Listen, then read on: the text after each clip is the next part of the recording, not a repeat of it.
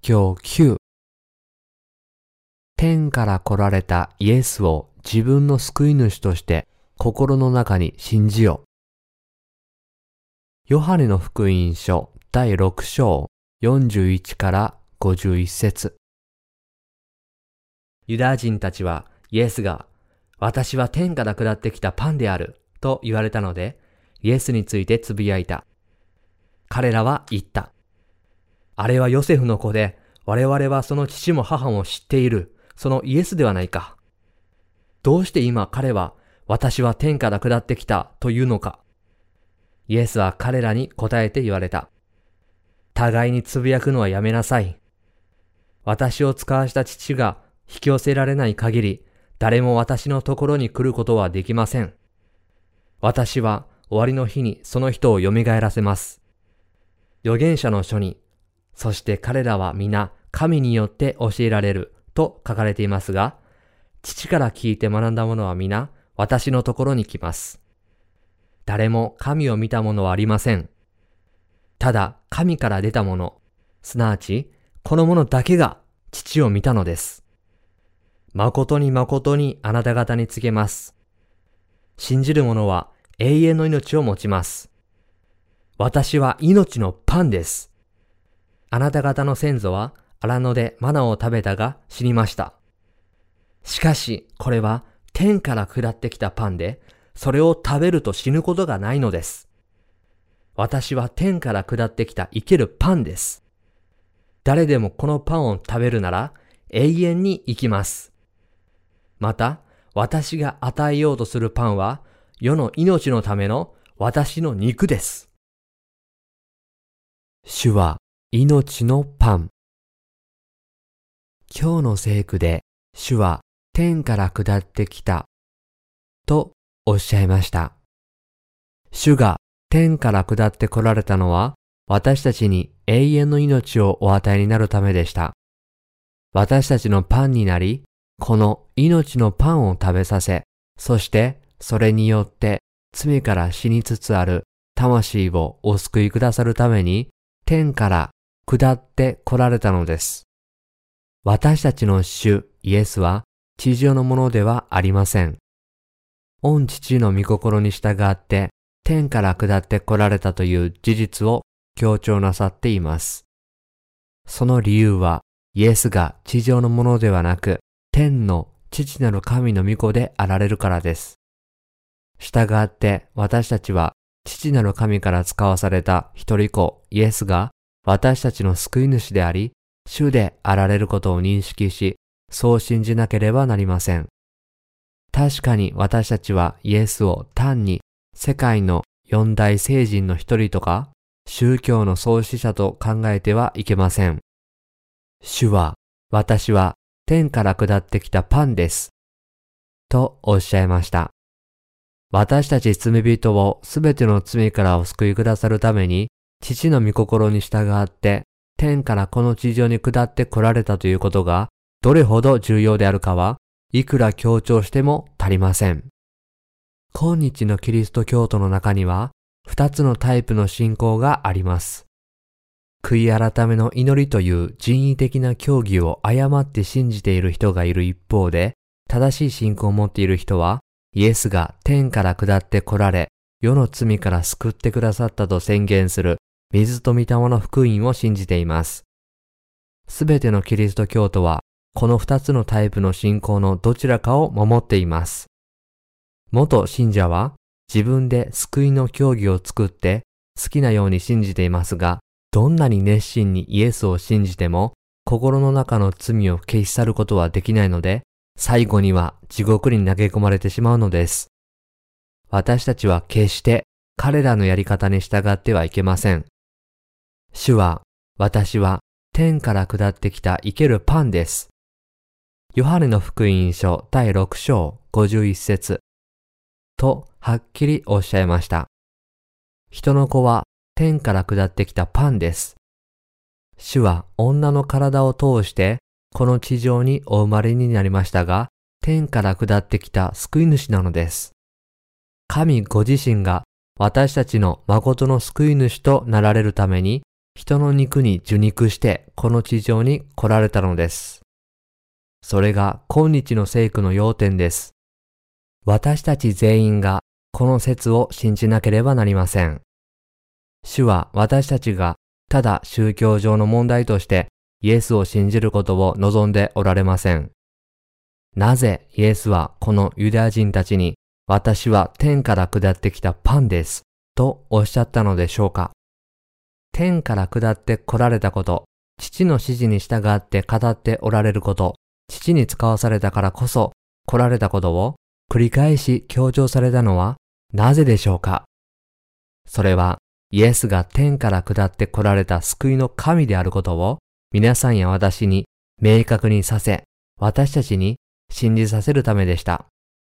それはいくら強調しても足りない、絶対に欠かせない真理です。私たちが信じているイエスは、同じ人間である私たちよりも少しだけ優れた人であるだけでなく、私たちとは比べ物にならないほど高貴な創造主である神ご自身です。宇宙とその中にあるすべてのものを創造された方であり、私たちの救い主としてこの地上に来られた方です。つまり、私たちがサタンの誘惑に惑わされて罪に陥り、苦しんでいた時、永遠の地獄を宣告され、呪いのもとに置かれていた時、主は天の栄光の座を捨てて、この地上に下って来られ、私たちを世の罪から救ってくださったのです。イエスは本当に天から下って来られた方であり、私たちの救い主です。私たちは天のイエスがこの地上で私たちのためにしてくださったことを信じることで罪から救われるのです。このような信仰を持つことが絶対不可欠です。私たちの主はヨハネの福音書第6章43から44節で次のようにおっしゃいました。互いにつぶやくのはやめなさい。私を使わした父が引き寄せられない限り、誰も私のところに来ることはできません。私は終わりの日にその人を蘇らせます。実際のところ、父なる神が私たちをイエスのもとに導いてくださって初めて恵みを得ることができるのです。水と御霊の福音を知り、信じることで、救われるように神が導いてくださらなければ、誰もイエスを救い主として信じることはできません。宇宙とそこにあるすべてのものを作られたイエスは、私たちの救い、私たちの生と死、私たちの幸と不幸も支配なさっています。また、イエスはイエスの父であり、私たちの父でもある父なる神、そして精霊と共に三位一体の神です。この三位一体の神が私たちをイエスに出会わせ、イエスを信じさせ、救いに到達させ、天の栄光をまとわせてくださっているのです。この世には確かに無数のキリスト教徒が存在します。しかし、イエスを信じていると告白するキリスト教徒が大勢いるにもかかわらず、今日のキリスト教はどうなっているのでしょうか真理の御言葉のうちに正しくイエスを信じている人は極めて少ないのです。私たちの罪を消し去るためにイエスは処女マリアの体からお生まれになって天から下って来られ30歳の時に人類の罪をすべて追われるためにバプテスマを受けられ、世の罪を背負われ、十字架にかけられて死なれ、三日目に死人の中から蘇られ、今は父なる神の御座の右に着座しておられます。このように理解してイエスを信じているキリスト教徒はほとんどいません。実際、すべてのキリスト教徒がこのような信仰を持つべきであるにもかかわらず、その信仰を持っているキリスト教徒よりも、持っていないキリスト教徒の方が、はるかに多いのです。どのような信仰が神を称えるのでしょうかそれは、自分の義を確立しようとするのではなく、神が私たちをお救いくださるためにしてくださったことを全面的に信じ、感謝し、すべての栄光を神に捧げるような信仰です。これこそが神が私たち全員に望んでおられる信仰なのです。すべてのキリスト教徒はイエスが天から下って来られたことを間違いなく明確に信じなければなりません。天から下って来られ、私たちの救い主となってくださったイエスを信じ、称え、感謝を捧げなければなりません。バプテスマをお受けになって私たちの罪を背負ってくださったことを信じ、それを十字架に運ばれ、十字架の恐ろしい罰を受けてくださったことを信じ、死人の中から蘇られて、新しい命を与えてくださったことを信じ、やがてやってくる千年王国と永遠の神の御国を与えてくださったことを信じなければなりません。これらすべてのことを御言葉に基づいてはっきりと信じることが正しい信仰です。神が私たちのためにしてくださったことへの信仰を持つことを神は私たちに望んでおられます。私たちは神の義を信じ、称えなければなりません。神はその義と愛と救いを知り、賛美し、称えるような人を喜んで受け入れてくださいます。皆さんも神が用意してくださった天の栄光を信じて感謝する、このような人になっていただきたいと思います。私たち人類を創造する目的を説明するために、聖書によると次のようにあります。私たちの主イエス・キリストの父なる神が褒めたたえられますように。神はキリストにおいて天にあるすべての霊的祝福をもって私たちを祝福してくださいました。すなわち神は私たちを世界のもとにの置かれる前からキリストのうちに選び、見前で清く、傷のないものにしようとされました。神はただ、御心のままに私たちをイエス・キリストによってご自分の子にしようと愛を持ってあらかじめ定めておられたのです。それは神がその愛する方によって私たちに与えてくださった恵みの栄光が褒めたたえられるためです。エペソ人への手紙第1章3から6節神は宇宙とその中のすべてのものを作られ、人類を創造なさり、皆さんと私をこの地球という惑星に置いてくださいました。それはすべて神がどれほど高貴で、どれほど憐れみ深く、どれほど愛に満ちておられ、どれほど完全な救いをお与えになり、どれほど多くの祝福を私たち人類に与えてくださったかを明らかにするためであり、それによって私たちが信仰を持って神の恵みの栄光を称えられるようにするためなのです。私たちが神を称えることができることを感謝します。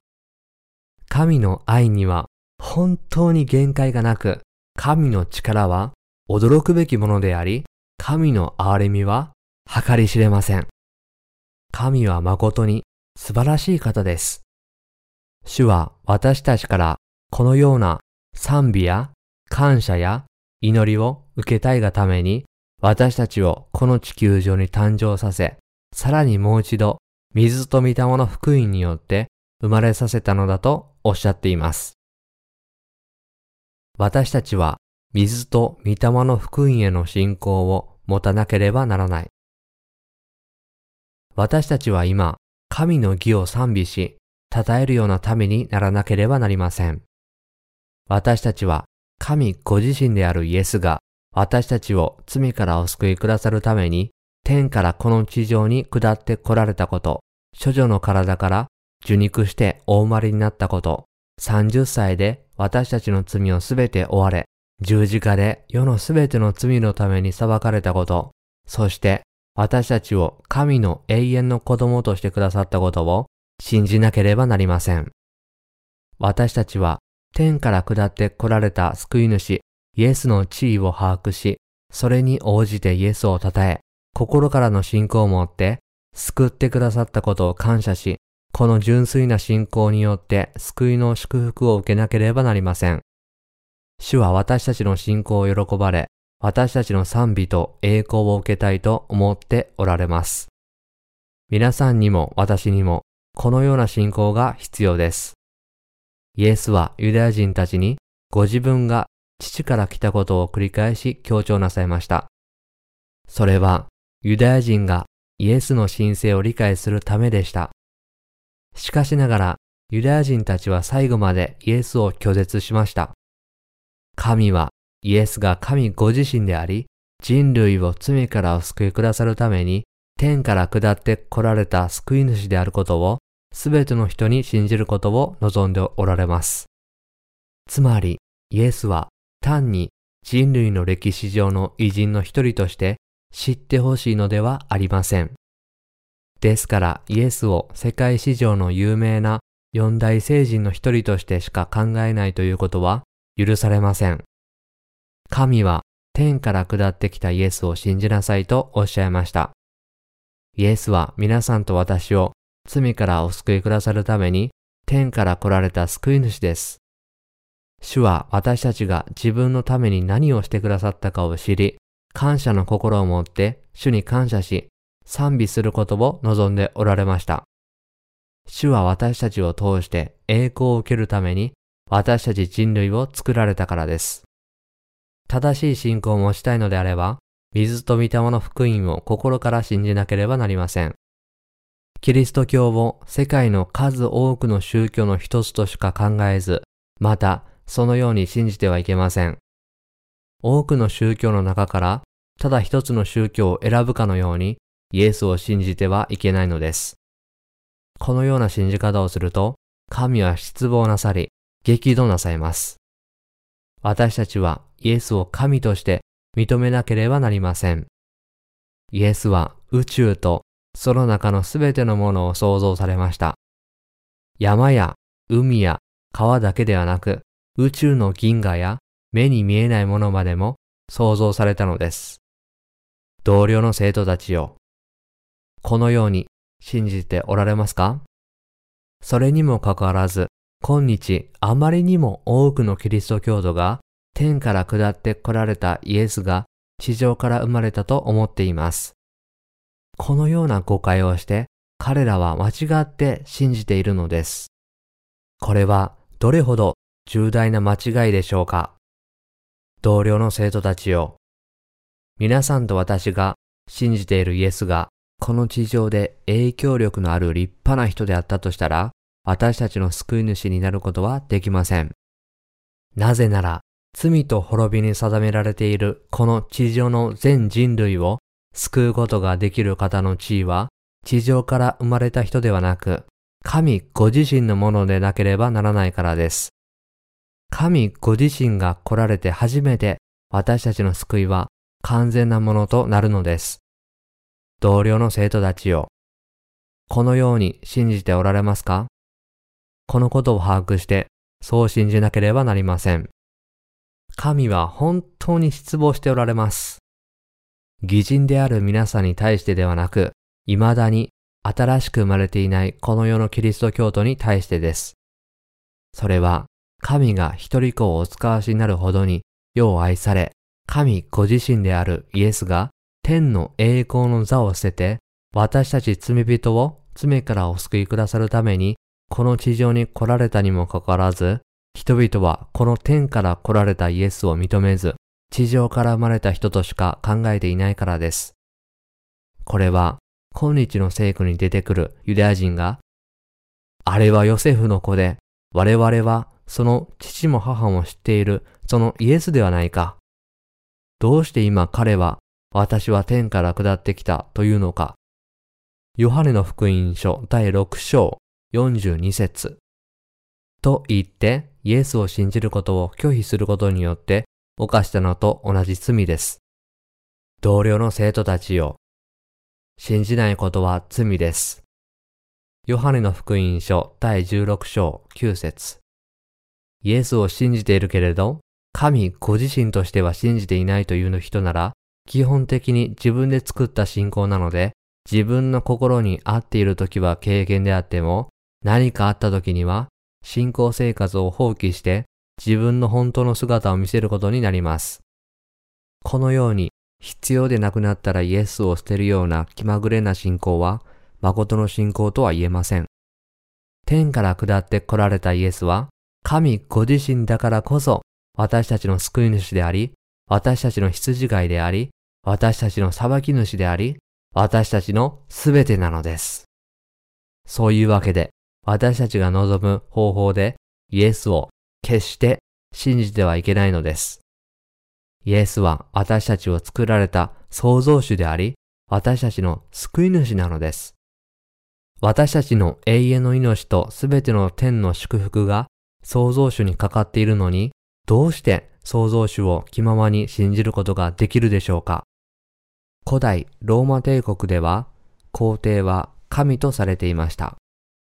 古代中国の周王朝では王を天使と呼び神の子としていました。現代の日本でも国王は天皇と呼ばれ神の子のように神格化されていました。この神格化により日本は統一され軍国主義が高まりやがて太平洋戦争が勃発しました。このことからイエスがそのような天皇のどこかに位置づけられると推察するのでしょうか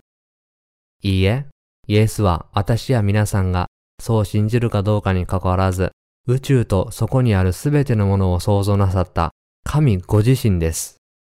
神の創造の領域にいた一部の見つかりたちが神に反抗したとき、イエスは彼らを追い出し、神の形に人間を創造されました。そして神はこの世を深く愛しておられるので、私たちを神の子供になさるために、皆さんと私をこの地上に生まれさせ、一人子イエスを使わされました。父と子と精霊の神は、私たちをお救いくださることで、神の子供とすることをご計画され、それをすべて成就なさったのです。この見心に従って天から来られた方をイエスと呼ばれます。天から来られて、水と血と御霊によって私たちを救ってくださいました。ヨハネの手紙第1、第5章、6から8節3章。この真理は聖書にはっきりと書かれているので、誰も信じることを拒むことはできません。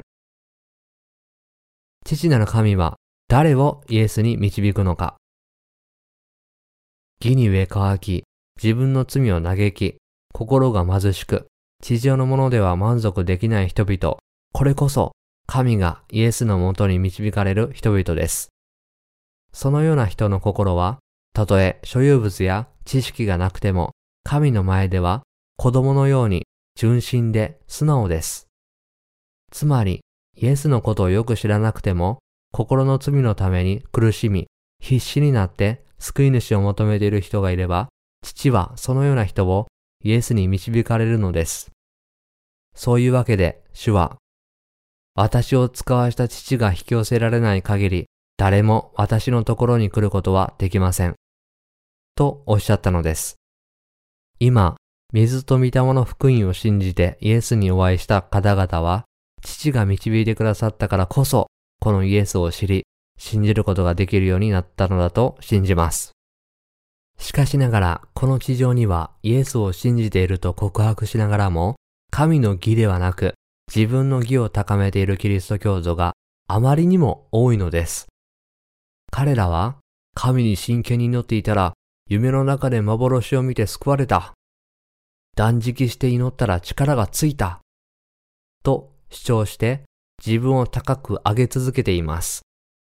結局、彼らが主に出会ったのは自分の信心深さや神々しさのおかげだと主張しているのです。誠の信仰とはそういうものではありません。誠の信仰とは神を称え、神を賛美します。神ご自身が天から下って来られ、私たちのために救い主となられるためにバプテスマをお受けになり、十字架にかけられて死なれ、死人の中から復活されたのです。イエスが水と御霊の福音によって私たちの誠の救い主となってくださったことを信じ、この信仰でイエスに感謝し、神が私たちのためにしてくださったことを敬い、信じること、これ以外に正しい信仰はありません。先ほど賛美を歌いました。賛美をすると、イエスが私たちの心と思いを満たしてくださいます。賛美することによってスポンジに水を含ませるようにイエスの絶対的な救いと愛と力が私たちの魂に完全に染み込みます。つまり賛美をしている間、イエスが私たちにしてくださったことが私たちの心を満たしてくださるのです。なぜでしょうか？それは主が私たちを完全に救ってくださったことが紛れもない事実であり、私たちはそれを心で完全に認識しているからです。そういうわけで賛美している間、私たちの心は神への感謝と尊敬の念で満たされるのです。賛美することは称えることです。神が私たちを愛し、私たちを罪から救われ、私たちを祝福してくださっていることを称えることが賛美することです。これは私たちが実際に信じていることであり、他の人々にも同じ信仰を持ってもらいたいのです。しかしながら自分自身の義によってイエスに出会ったと思っている人は誰を褒めればいいのでしょうかそのような人は自分自身も褒めるべきです。自分の信心深さで救い主に出会った。自分のおかげで救われた。と歌うべきです。もっと正確に言えば、そのような人は主を褒めるべきではありません。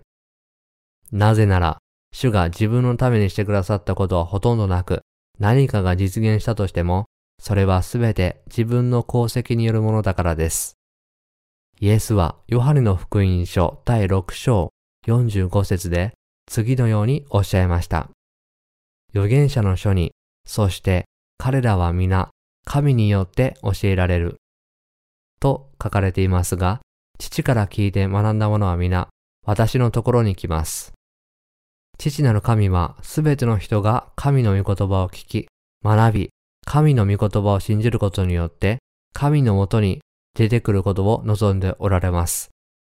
心の罪に苦しみ、救い主を求めている純粋な魂が、水と御霊の福音によって救われた義人たちと出会い、彼らを通して本当の神を知り、御言葉のうちにイエスを見つけ、救いに至ることを神は望んでおられます。そういうわけで聖書によると、神はすべての人が救われて真理を知るようになるのを望んでおられます。テモテへの手紙第1、第2章、4節と書かれているのです。では皆さんはどうでしょうか？皆さんも本当にイエスにお会いした人、本当に救われた人を通してイエスのことを知り、救いにたどり着きましたか？誰から学ぶかが決定的に重要です。旧約聖書において神が最も意味嫌い、憎んでおられたのはヤロブアムでした。イスラエルの王、ソロモンが亡くなり、息子のレハブアムが王位を継ぎました。その時、ヤロブアムと民衆は、父ソロモンが民衆に負わせた重荷を軽くしてほしいと、レハブアムに頼みました。ヤロブアムはもともとソロモン王の宮廷で王に恵まれていた宦官でした。しかしながら、ソロモン王が異教の神々を崇拝するようになると、神はイスラエルの民を二つに引き裂き、ヤロブアムを十部族の王にすると予言されていました。この予言のために、ヤロブアムはソロモンの迫害から逃れるためにエジプトに逃げました。ソロモンの死後、イスラエルに戻ってきたヤロブアムは、新しい王に民に課せられている区引きを軽くしてほしいと懇願しました。しかし、レハブアム王は、ヤロブアムや民のこの要求を無視し、父の宮廷の長老たちの助言も無視しました。レハブアム王は、父の宮廷の長老たちの忠告も無視して、自分の悪友たちの忠告に耳を傾け、さらに民を圧迫しようとして、次のように言いました。私の父はお前たちの首輝を重くしたが、私はお前たちの首輝をもっと重くしよう。父はお前たちを鞭で懲らしめたが、私はサソリでお前たちを懲らしめよう。列王記第1、第12章14節その結果、民衆はダビデの家に反旗を翻し、イスラエルの十二部族のうち、ユダの前科とベニヤミンの部族を除く十部族がヤロブアムを王としていただき、別の王国を建国しました。イスラエルは今の韓国のように南北に分かれてしまいました。ヤロブアムが王になったのは全く意図的ではありませんでした。王位についた後、ヤロブアムは自分の立場を考え、王族ではないのに王になったのだから、それは紛れもなく大逆罪であると考えました。そこで彼は将来の反発を恐れて、ある巧妙な計画を立てました。イスラエルの民にとって最も重要なのは、幕屋とその祭祀に祀られている生贄の制度です。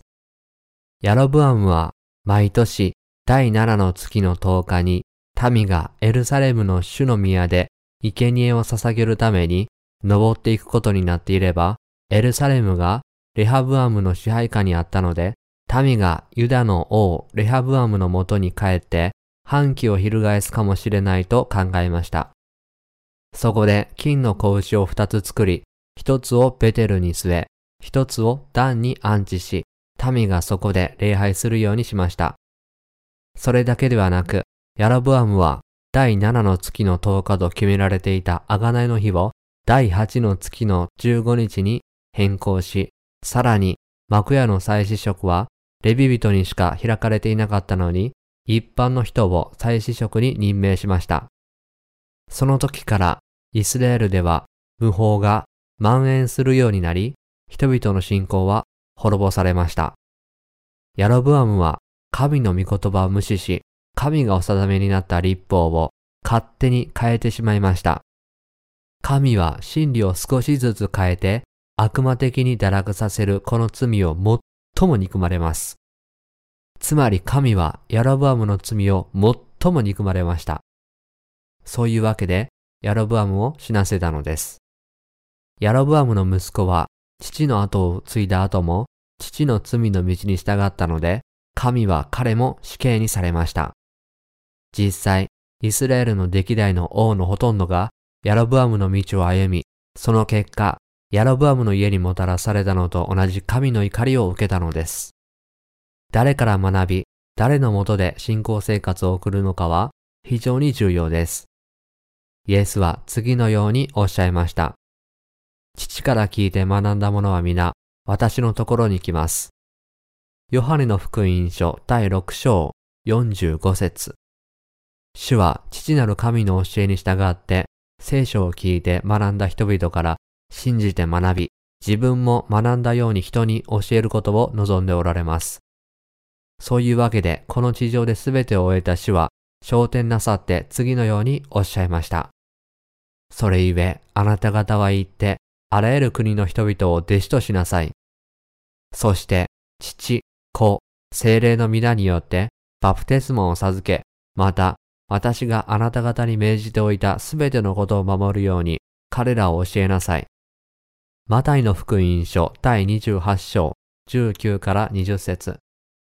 つまり、新しく生まれたイエスの弟子たちだけが本当の意味でさらに多くの弟子を生むことができるということです。そのため、使徒パウロはテモテに、けれどもあなたは学んで確信したところに留まっていなさい。あなたは自分がどの人たちからそれを学んだかを知っているから。テモテへの手紙第2、第3章14節とも言いました。私たちの父なる神は、すべての魂がイエスを正しく理解し、信じることを望んでおられます。つまり、父から聞いた信者が迷える人々に正しく教え、迷える人々も正しく信じることを望んでおられるのです。神は私たちにそのような信仰を求めておられます。皆さんと私はとても幸運です。私たちは天から下って来られたイエスを信じ、イエスがバプテスマを受けになり、十字架で死なれ、死人の中から蘇られて、私たちの救い主となってくださったことを信じています。この信仰によって救われた私たちが今、この救いの真理を述べ伝えていることを神は心から喜んでくださいます。私たちは全世界に福音を広めています。神は全世界に神の福音を述べ伝えるために様々な方法で私たちを助けてくださっています。2002年の FIFA ワールドカップを韓国で開催することで、神は私の国を世界中に知らしめてくださいました。韓国チームがあらゆる困難を乗り越えて、準決勝に進出したことで、私の国は世界中の人々の心に印象を残しました。私たちは世界中で水と御霊の福音を述べ伝えていますが、神は誰も私たちを無視することができないように、私たちにとって理想的な環境を強化、育成してくださいました。神は私たちが水と御霊の福音を信じて述べ伝えていることを喜ばれ、この真理の福音を全世界にもっともっと広めていくことができるように、これらのことをしてくださっているのだと思います。私はこのことをとても感謝しています。最近では私たちのウェブサイトを世界中で紹介するために、電動のステッカーやネームカードを数カ国語で印刷しました。各国の協力者たちは、このネームカードとステッカーをそれぞれの国の人々に分け合っています。これによって真理を探している疲れた魂が私たちのウェブサイトを訪れ、命の道を見つけることになります。すでに多くの人がこのサイトを訪れていますが、その数はこれから飛躍的に増えていくことでしょう。最後に、ヨハネの福音書第6章46節からもう一節を分かち合いましょう。誰も神を見たものはありません。ただ、神から出たもの、すなわち、このものだけが父を見たのです。イエスはここで神から出たものだけが父を見たとおっしゃいました。物理的に神を見たことのある人はいません。イエスだけが父を見たのです。しかしながらイエスは私を見た者は父を見た。ヨハネの福音書第14章9節ともおっしゃいました。新しく生まれた私たちはイエスを見たので父を見たことになるのです。確かにすべてのキリスト教徒の中で水と御霊の福音を信じている者だけが御父を見たことがあり、その人だけが御父の愛と救いを分かち合うことができるのです。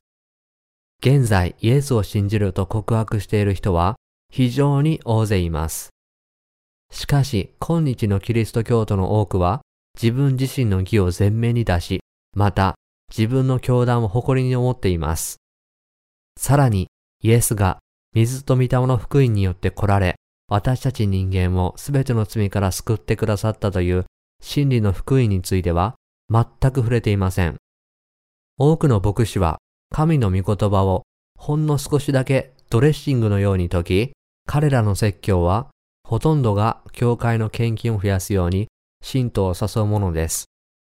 自分の教会と牧師に忠実な人を自分の信心深さと義によって育て、その熱心さを明かしさせて、信徒が自分のように教会に使えるようにするのです。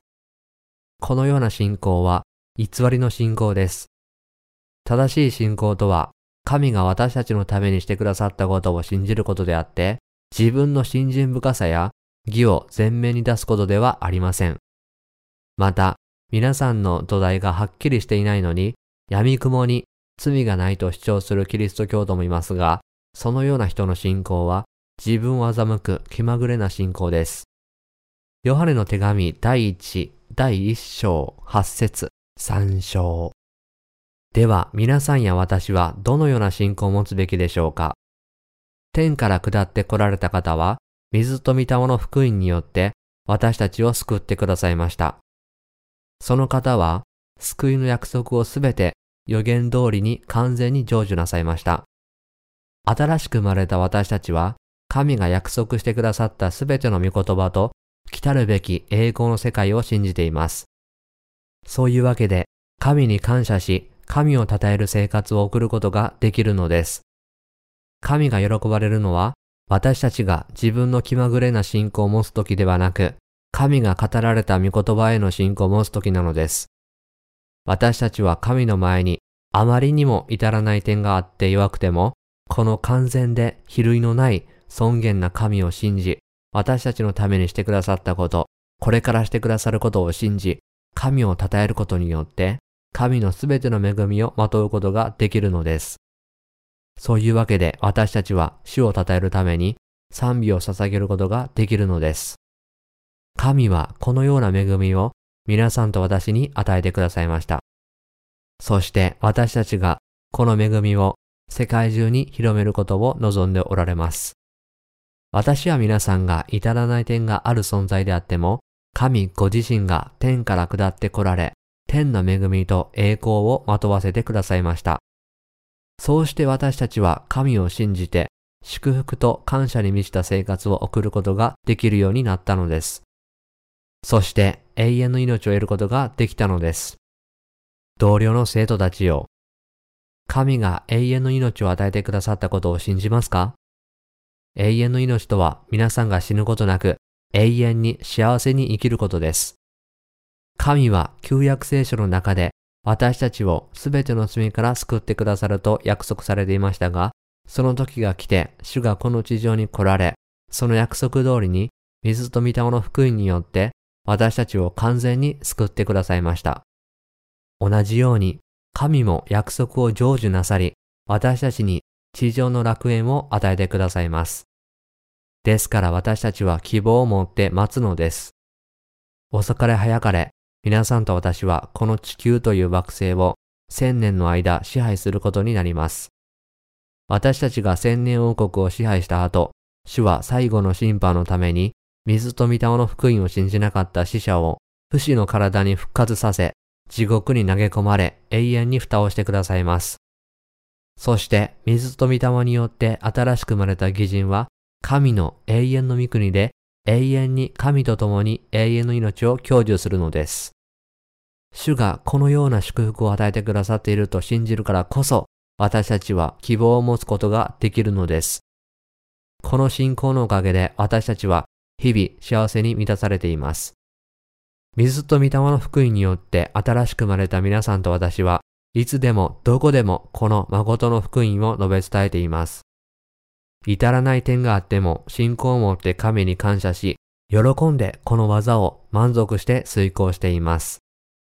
自分の置かれている状況だけを見ると悔しいことがたくさんありますが、天から下って来られた主が与えてくださったすべての祝福を反数すると、いつまでも感謝の心を持って生きていくことができます。このような恵みを与えてくださった神に感謝と栄光を捧げます。